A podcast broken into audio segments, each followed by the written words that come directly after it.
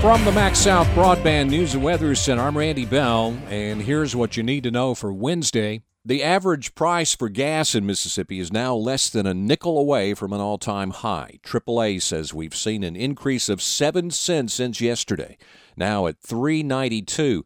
The Auto Club says the average price in Neshoba County is up 8 cents to 389. Leake County has seen an average increase of more than 7 cents to 394, and in Attala County the average price has climbed above 398, up almost 5 cents in the last 24 hours. So, what if you didn't have to worry about the price of gas? If you could drive around without having to pull up to the pumps ever? Of course, that's something that Mississippians with electric vehicles have been doing for quite a while. And now, with gas prices going through the roof, it is a good time to look at electric vehicles from the cost savings, not only from a fuel standpoint, but from the lower maintenance and the other areas where it's just less expensive to own. Josh Hazel is president of EV Mississippi, a nonprofit group which advocates for electric and hybrid vehicles. When gas is around $2 a gallon, electric vehicle equivalent to fill up or charge is about half of that. And when you're talking numbers that we have now at $4 a gallon, then that changes to about a fourth of the cost of a tank of gas to fill up your electric vehicle at home. Hazel says there are no firm figures on how many electric vehicles are operating in Mississippi now, but he says as more people make the switch from their gas burning cars, more charging stations will be needed. It's not necessarily that it needs to be as pervasive as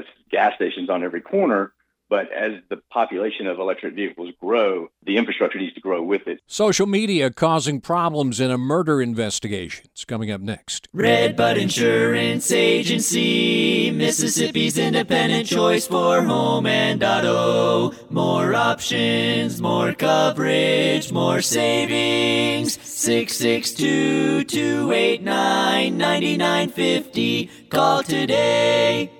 As an investigation continues into the murders of two young women whose bodies were found near the Newton Scott County line last week, persistent rumors on social media claiming that there have been additional victims are frustrating federal, state, and local law enforcement, interfering with their focus as they work the case.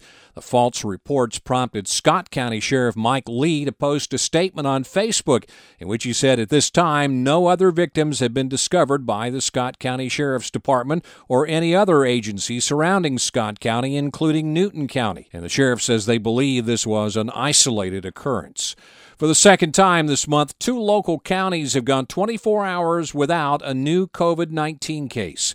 The state health department said yesterday the case counts in Leake and Neshoba counties are the same as the ones reported Monday, while Attala County had six new cases. And the man who's been the public face of Mississippi's battle against COVID, Dr. Thomas Dobbs, announcing yesterday that he plans to step down later this year as state health officer. He says the time is right for him to return to the clinical side of medicine, and he's also looking at the possibility of a teaching position. Find the latest news and weather online now at breezynews.com, kicks96news.com, and cruiser98news.com from the MaxxSouth Broadband News and Weather Center. I'm Randy Bell.